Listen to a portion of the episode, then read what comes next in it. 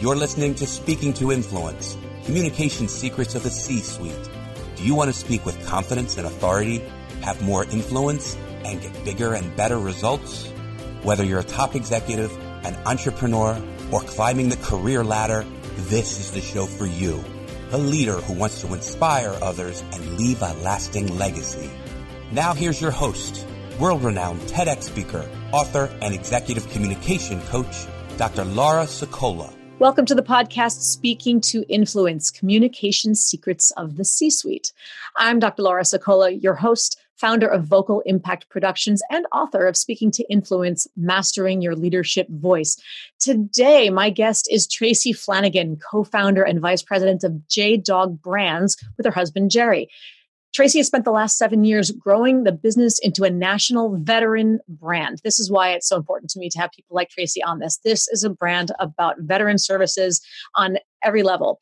Uh, and her focus in particular is to develop the company's workforce development initiatives. Tracy, thank you so much for joining me today. Thank you so much for having me, Laura. So, let me ask a little question. And I like to talk to my guests, not just about what they do for work, but about who they are as people. You have a particular gift in addition to the work that you're doing with J Dog. Tell us about that. My particular gift is dance. I do modern ballet and jazz and liturgical dance. I've been doing it for 40 years, and I'm involved with a community company out of West Chester, Pennsylvania called West Chester Dance Works. And there's five groups in that particular company organization, and I'm a part of their anointed group. So that's amazing. Yeah, it's been it's very exciting. I've been doing that. I think seven years I've been with them, and I also take class there as well. So now, part of why I think this is great is, I mean, dance is lovely. I like to dance as well. I think a lot of people out there are like to dance. I have no talent at it, but I do enjoy it. But in particular, because it's such a striking contrast to me for someone who does jazz and classical ballet and all these very high art, such refined art as we tend to think about it. But tell us about JDog. What is JDog Brands? JDog Brands is a national franchise system that awards franchises to military veterans and veteran family members exclusively. So we have approximately close to 200 across the country, and they are a combination of junk removal and hauling franchises, and also our newly launched carpet cleaning division that was just launched April of last year. This is what I think is so fascinating about it that I would never in a million years have put the two together classical dance and junk removal as a national brand. That's amazing. So you really have to be quite the renaissance woman to be able to be a leader in both of those worlds at the same time. So let's dive into that a little bit, uh, in particular the J-Dog brand. Where did the name J-Dog come from? J-Dog is actually my husband Jerry's army nickname. He served in the army back in the late 80s. And back then he was called a 31 kilo was his MOS. What does that mean? It means that he was what is called a wire dog. He ran cable from tanks, so he set up communications. So it was called a signaler, but the nickname was Wire Dog, and his name was Jerry, so J Dog. Got it.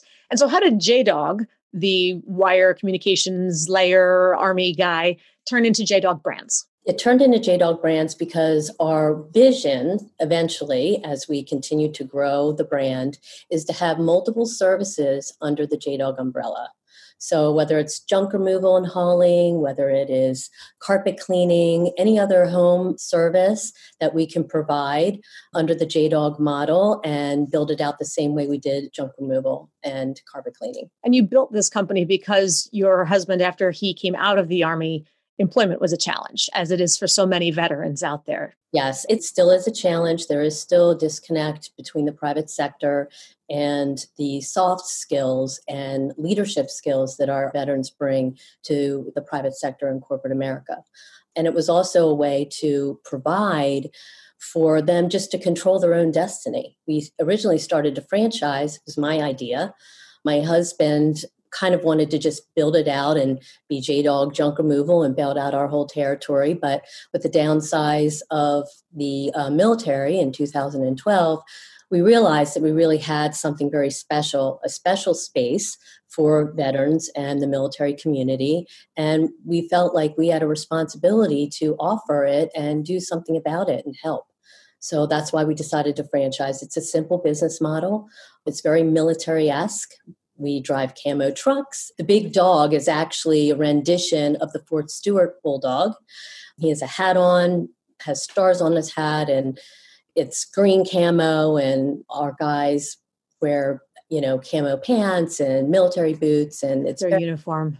Yeah, so definitely, and the customers really like it. They really trust a veteran coming into their home and removing their junk or doing carpet cleaning. There's an automatic trust there. And I bet it also makes your customers feel like they're doing something good in return by supporting veterans. Yes, we have found that nine times out of ten, a consumer will choose a veteran brand over a civilian brand just for the support sake.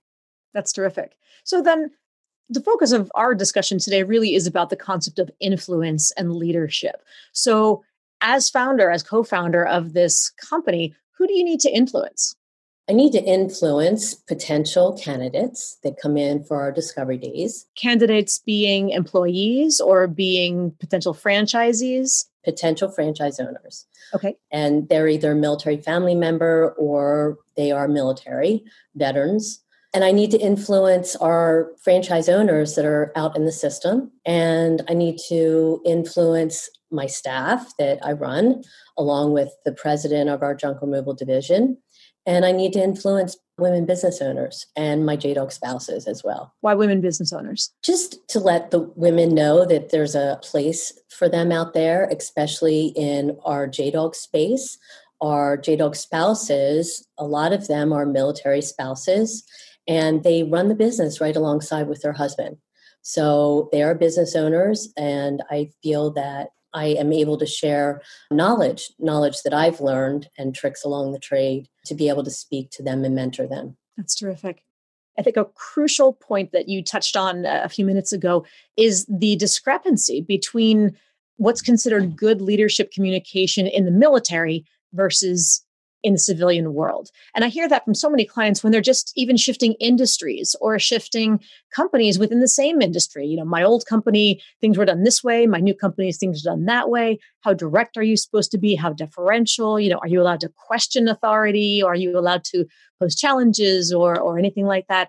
I would imagine that the contrast for going from the military where everything is so rigid and so structured and so hierarchical to this kind of ambiguous, non formed American corporate world uh, must be really disorienting for a lot of veterans. It is disorienting for them. And we find that a lot of our veterans who have come and found us, a lot of them have left corporate America or they've worked in corporate America. And the main, I would say, issue that I hear from them is the fact that corporate America doesn't understand them. Mm. How do they feel misunderstood? What happens is you go into the military, into your military service, and you're a certain way. You're changed in there, forever changed, whether you see combat or not. Just the training that they go through. When you come out, you're a completely different person. And it's very hard to take the military out of the military veteran and say, okay, well, now you need to be a civilian and you need to mold yourself back to being a civilian and not think the way you did or talk the way you did or act the way you did in the military. Can you give an example of what's different? So, how would you think, talk, or act in the military versus how are veterans expected to suddenly shift and think, talk, or act in civilian life? Well, sometimes when they go into corporate America, they don't necessarily understand what the mission is.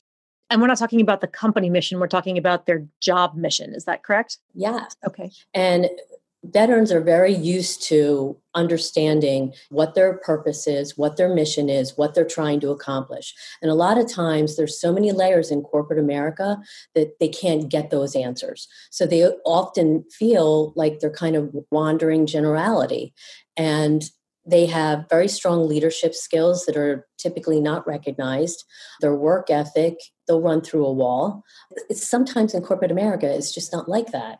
And so they function very differently hmm. than just a regular civilian does. So I think what I've seen happening, the trend that is starting to happen in the HR world is companies in their HR department are hiring veterans to be that liaison to help the company understand the veteran, to put in maybe nice little systems that would make the veteran feel comfortable, like recognizing the veterans on Veterans Day, doing something special for them, or you know, a luncheon or, or whatever it may be, just any way that they can recognize the veterans that are working within their company and make them feel embraced, make them feel understood. And that's what I have seen that a lot of companies have done in their HR departments which I think is so needed. Absolutely. Everybody needs to be understood. I think that's a fundamental human principle. And one of, I find, the most common challenges in getting people, especially when there's conflict of some sort, to be willing to listen to someone else is to feel like they've been listened to first.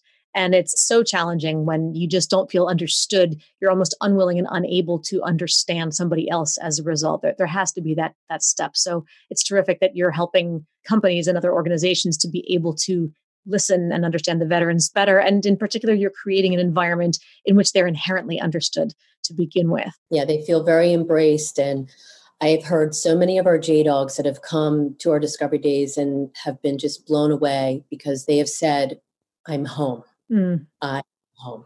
So, for people who are out there and listening and who are not part of JDog Brands, but perhaps you're working for a company, large or small, where you, there are veterans, maybe you don't know if there's veterans working for you, do a little research, find out, because chances are that person would appreciate you reaching out. Just ask, inquire, learn something about them, and see what they need, or see who you can put them in touch with who might be able to help to the extent that we can all step in and do our role. I, I think that's critical.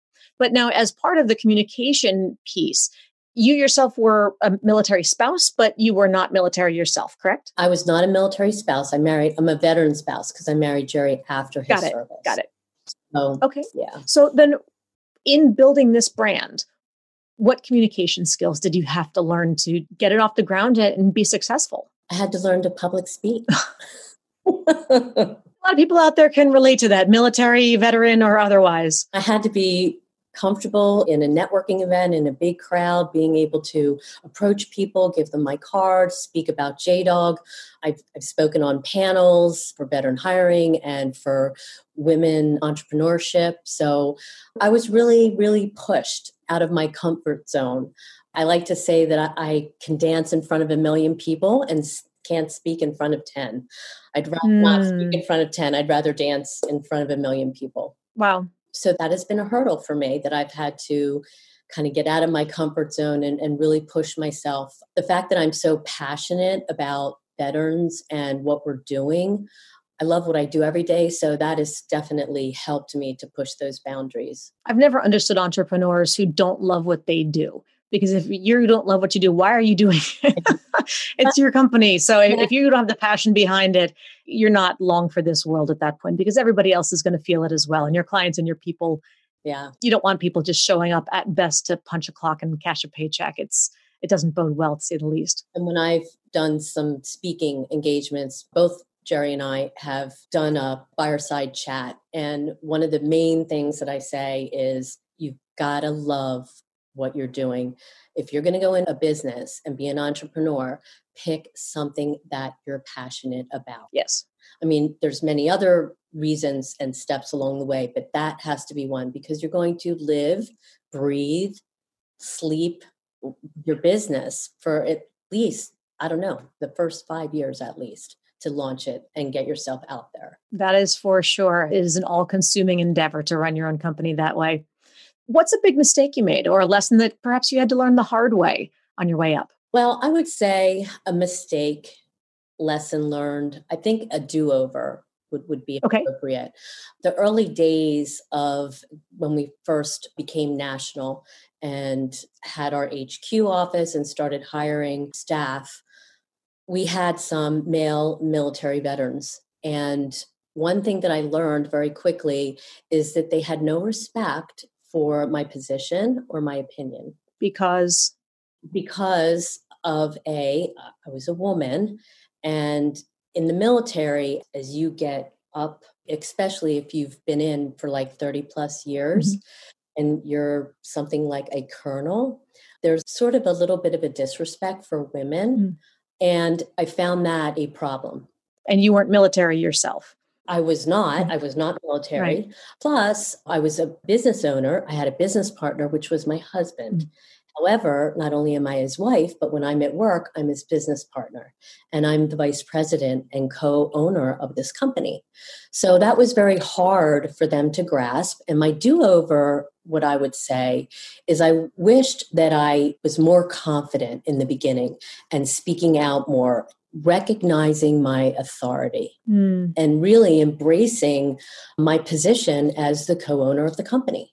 I didn't do that in the beginning. I allowed myself to kind of be stepped on a little bit and mm-hmm. and there was strife and there was conflict there in the beginning. And I think if I had taken a different stance and a more authoritative stance, mind you, not blasting them out of the water, but being very diplomatic, I think maybe I would have been taken more seriously. Sure.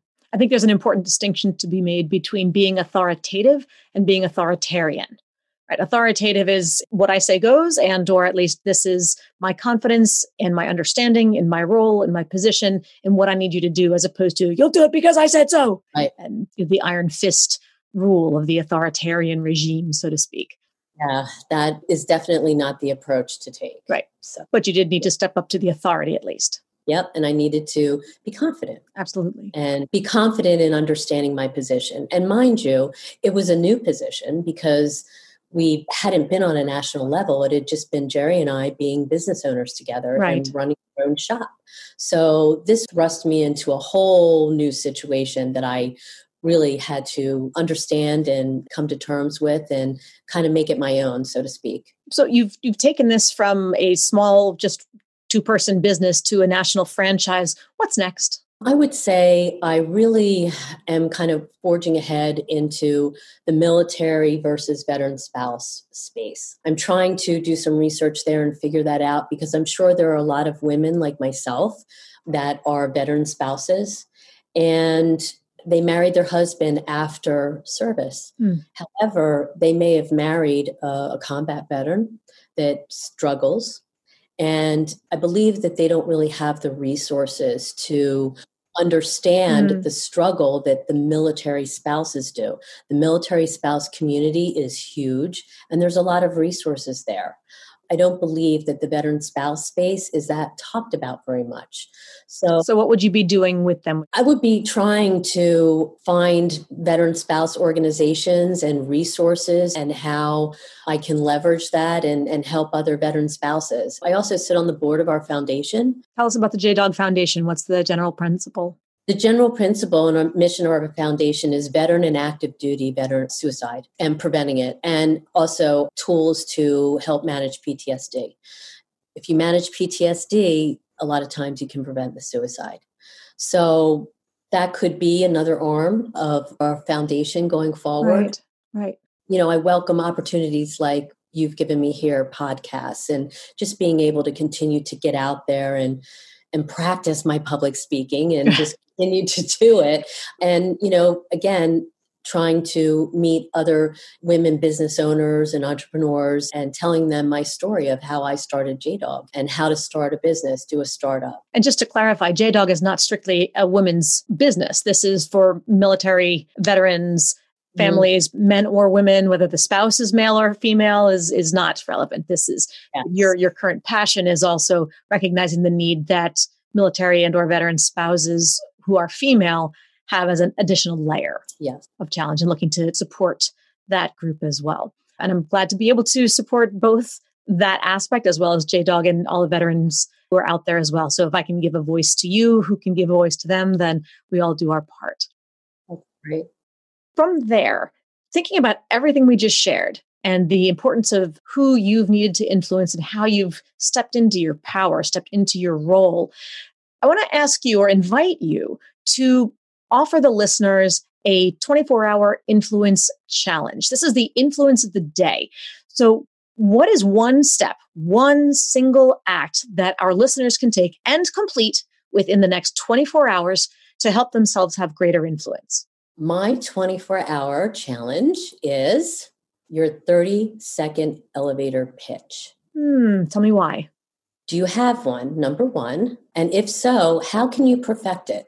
Because when you meet somebody for the first time, be it a networking event or doing something like this, you should have exactly down pat what you do and how to make people like say wow mm. in 20 seconds or within that 30 second elevator pitch that's some that you can engage somebody immediately it's so critical and it's i'm always amazed at how many clients i work with where somehow in the course of whether we work together for you know a full day or for a year where that comes in. How many people need help with that? You've been doing what you've been doing for so long and you're so good at it but you can't explain it quickly and easily in a way that people can wrap their heads around. Often there are two challenges with that and you can tell me if this sounds familiar. Number one people spend too much time talking about the tasks that they complete which is not particularly inspiring. If you meet up with the CEO of your company in an elevator and he says, What do you do? You don't want to tell him how many boxes you check in the day. You need to explain the value that you provide, the benefit of your service, how you help the company be better at that point. And an awful lot of people, depending on the nature of their role, are a little self conscious. And I'll hear the word just come in like, Well, I'm just an accountant or an IT, uh, just a developer or something. And I, there's no just there's no just take pride in what you do. Show me that you love what you do and that you feel like it's creating value for the company in whatever capacity. Do you find that veterans and others have a hard time expressing that as well? Yes, I think they do. In fact, we have a whole class in our JDog University that love it that teaches the 30 second elevator pitch. Nice. So, because they need to get out there as J Dogs and be able to talk to the customer, be able to engage and market, that's part of their marketing. Yes. They need to be able to talk to somebody in the grocery store or whatever and wear the brand, be the brand, okay, and be able to talk to people about what you're doing and who you are and what your mission is. Terrific. All right, everybody, you've got your marching orders. Go out there and get your 30 second elevator pitch down. Now, we've talked about your trajectory and moving up and building your company. But I want to talk for a minute now, changing direction into some insights into succession planning, career advancement, and who you oversee. So, the first topic that a lot of people talk about in my world is the notion of executive presence, which in the military, I believe, is referred more to as command presence. Correct. How do you recognize it in others? What does it look like to you? Well, this is going to sound kind of funny, but I actually live and work with it every day executive presence, my husband is the king of it. And thankfully, I'm a little sponge. He's rubbed off on me because, again, I have trouble with public speaking and I'm a little shy. Well, you'd never know it here. so basically, it's someone who, you know, you're dressed to the nines, you're dressed professionally, and you're somebody who can just literally walk into the room with a confidence exuding out of you and you're able to talk to people in such a way that they just want to listen. And I watch this happen all the time. So you want to be that type of engaging type of person. And you don't have to be in a tuxedo and you don't have to be six foot four and 280 pounds of solid rock to have that, do you? No, you don't. No, you don't. It's all in how you carry yourself and your diplomacy and confidence. And with confidence, I like to say fake it until you make it. Sure. If you're not confident, just fake it. Act like you're confident. You certainly can't fly the flag that says, I'm scared. Right. No, you cannot. So you have to fake it until you make it. And eventually you'll get better at it. You'll get better at it as time goes along. It's happened to me.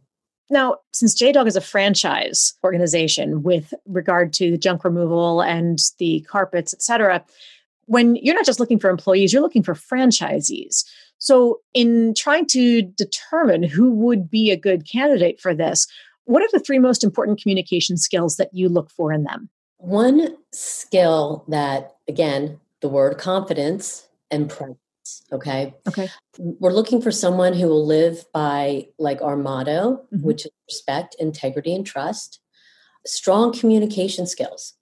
You need to be able to speak to people. You need to be able to be confident. You need to be able to approach people because you're going to be dealing with customers. You're going to be marketing. You're going to be going to chamber events, BNI events, which you know are networking mm-hmm. events. Mm-hmm. You, you know, it's a referral network. You talk about your business. You need to be able to do that. If you can't, that's a huge problem. And then with regard to managing up, which is something we often hear, at least more in corporate and larger organization world around in all different industries, when your direct reports, either your employees or your franchisees, have to present information up to you as the boss, what do you wish they would all do more or do less for that matter? Well, we deal with the field often. Our operations team does, and Jerry and I do as well. And there are two things that we really wish our franchisee would, would do. Number one is we wish they would do what we taught them to do. And when they came to JDog University, we wish they would follow the system. You wouldn't be surprised of how many franchisees and franchise organizations I think all struggle with this to a certain degree. You give them the playbook. It's business in a box when you're looking at a franchise system. It's tried and true. It's a proven business model if you're franchising, and it works if you follow the template that you're given. You wouldn't believe we have people that just go off the path and they forget what they learned and then they try to figure it out by themselves. That's number one. So, number one is don't break the rules. And if something works, don't leave out one of the ingredients in the cake and then complain that the cake doesn't taste right. Correct. Okay. Exactly. I'm all about food. Go ahead. Well, and the next thing is is call us if you're struggling. Some of our franchises are afraid to pick up the phone and say, mm. "Hey, the phones aren't ringing or this doesn't work or I don't know how to do this job or call us. That's what we're here for." We can't we stress this so much in our JDog University our whole entire staff in this office, which is 12 of us, including Jerry and myself, we see we, we are here for you. We are your source. We are your resource, your mentor. Your we have the information. We have everything you need to be successful. Call us. We want you to call us. so be proactive. Let me know when you need help so we can help you out of it rather than waiting until you're so far in the hole that we can't help you anymore. That's right. That's right. So a little bit get that ego out of the way, get that pride so that you're not afraid to ask for help, get the help that you need. Correct. Okay. Now, this brings us to our speed round. And in this speed round, we're going to address just a couple of issues that I'm constantly hearing from clients, whether we're doing one on one coaching, whether I'm training a team, even when I'm, I'm, speaking at conferences and things. These are the kinds of issues that perpetually come up in Q&As. So now, you mentioned that as far as public speaking is concerned, this was not your love by any stretch of the imagination, but you've learned how to do it. So, could you give us one tip for managing nerves and speaking with confidence, even when you don't feel it? Well, again, fake it till you make it, confidence. But also, I think if you organize mm-hmm. and kind of prepare and take notes or whatever helps you to visually remember, in your mind of what you're going to say and practice and also know your material. Know yeah. your material. There's a lot of difference a lot of gray between winging it and memorizing things. And i think a lot of people feel like well i don't want to memorize but if i don't then it's not going to be perfect. And practice right. doesn't have to mean rote memorization but that preparation really is key. Okay so, what about the idea? Now, maybe this correlates for you, but it doesn't necessarily correlate for everybody. Would you consider yourself an introvert or an extrovert or somewhere in between? I would definitely say that I'm in between. Okay. Uh, I am shy by nature, or used to be. I will say used to be. Okay. Because J Dog has whipped that out of you, huh? Yeah, it's changed me. It's again, it's taken me out of my comfort zone mm. and has taken me down new roads and new pathways. 10 years ago, if you would have told me that I'd be doing the things that I'm doing right now, I would have said, You're crazy. I don't, I don't public speak. I don't, you know, I don't go on live Fox with uh, Maria in the morning and interview. I don't, but I did. So, with that balance, then, can you tell me one strength that you feel like comes from your particular balance of intro and extroversion and then one area that you realize well i think for growth you just told us that you public speaking is something you really had to work on what's a natural strength that comes from that and that strength is once i start talking about j-dog just everything comes out i'm very passionate about it i love talking about j-dog I have a lot to say. So I think that that's definitely a strength. And once I get going, you know, I feel comfortable, I feel relaxed. I'm in J Dog zone world and it, it's all good. Absolutely. I think that's something that people struggle with often is being able to identify something that they're good at and figure out how to leverage that into the strength as well. Finding that passion can then make the challenge of speaking in public or whatever other challenge you're having a little bit easier to handle. When you love it, it, it just makes everything easier. It is definitely easier. Now, what about conflict? Because handling conflict is a critical skill for any leader of any level, of any kind of organization. And most people, regardless of what their business or their job requires, are hardwired for a reflex, either a fight or flight. Are you an avoider? Are you someone who just wants to go in, address it head on, and take care of it? What's your natural instinct? Kind of fight, flight, freeze? Well, now I would say I'm fight, but many years ago, I used to be a flight person. I hated conflict. I was not confident in saying I have a problem and let's talk about it. But I think being in, in my role and, and having everything evolve and developed, I've learned that communication is so key, especially when you are dealing with coworkers and staff that are underneath you. So I would say, I mean, I think it depends on the person.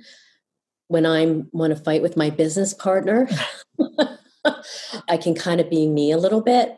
But when I'm talking about coworkers or staff, there's definitely a certain amount of diplomacy. You really have to take a diplomatic approach. And a lot of times I have to just, you know, because I, I, I get really upset and I just have to take a couple deep breaths and I stop myself to think, okay, I need to approach this in a diplomatic way. How am I going to do that? And I do it. We have a conversation. I listen to them. They listen to me, and it's very communicative. And I think the third thing would be that eventually have an end state of the debate. Whatever mm-hmm. the argument is or whatever the problem, what's the end state that you see happening in your mind? And end state, I think, I mean the compromise. What are you willing to compromise? So if you, if you kind of go in it with all of that, I think it, it kind of helps the communication, the transparency kind of lends itself to an open discussion. And then you can come up with that. Well, how about if we handle it this way? Or I'll give you a chance to try it your way in two weeks' time. If it's not working, you need to do it this way. Something like that, as an example. Tracy, thank you so much for joining me today and for sharing your experiences and your trajectory, your path with JDog Brands. How can people learn more about you and JDog? You can go to jdogbrands.com and on that website, it's our junk removal division, our carpet division. You can find out about owning a franchise. Also, there's links to our foundation, which will take you to that website, and you can learn about what our foundation is doing.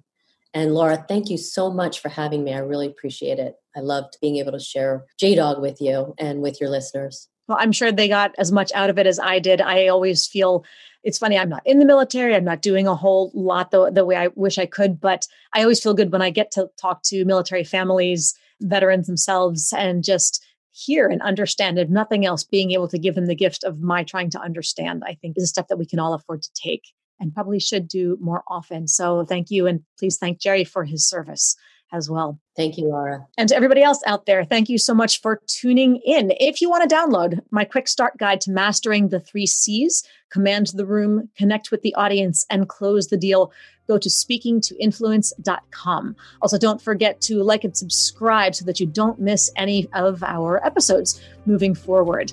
You're listening to Speaking to Influence Communication Secrets of the C Suite. I'm Dr. Laura Sicola, your host, and I look forward to seeing you again next time. Hi, everyone. This is Dr. Laura Sicola, and I want to sincerely thank you for listening to the Speaking to Influence podcast.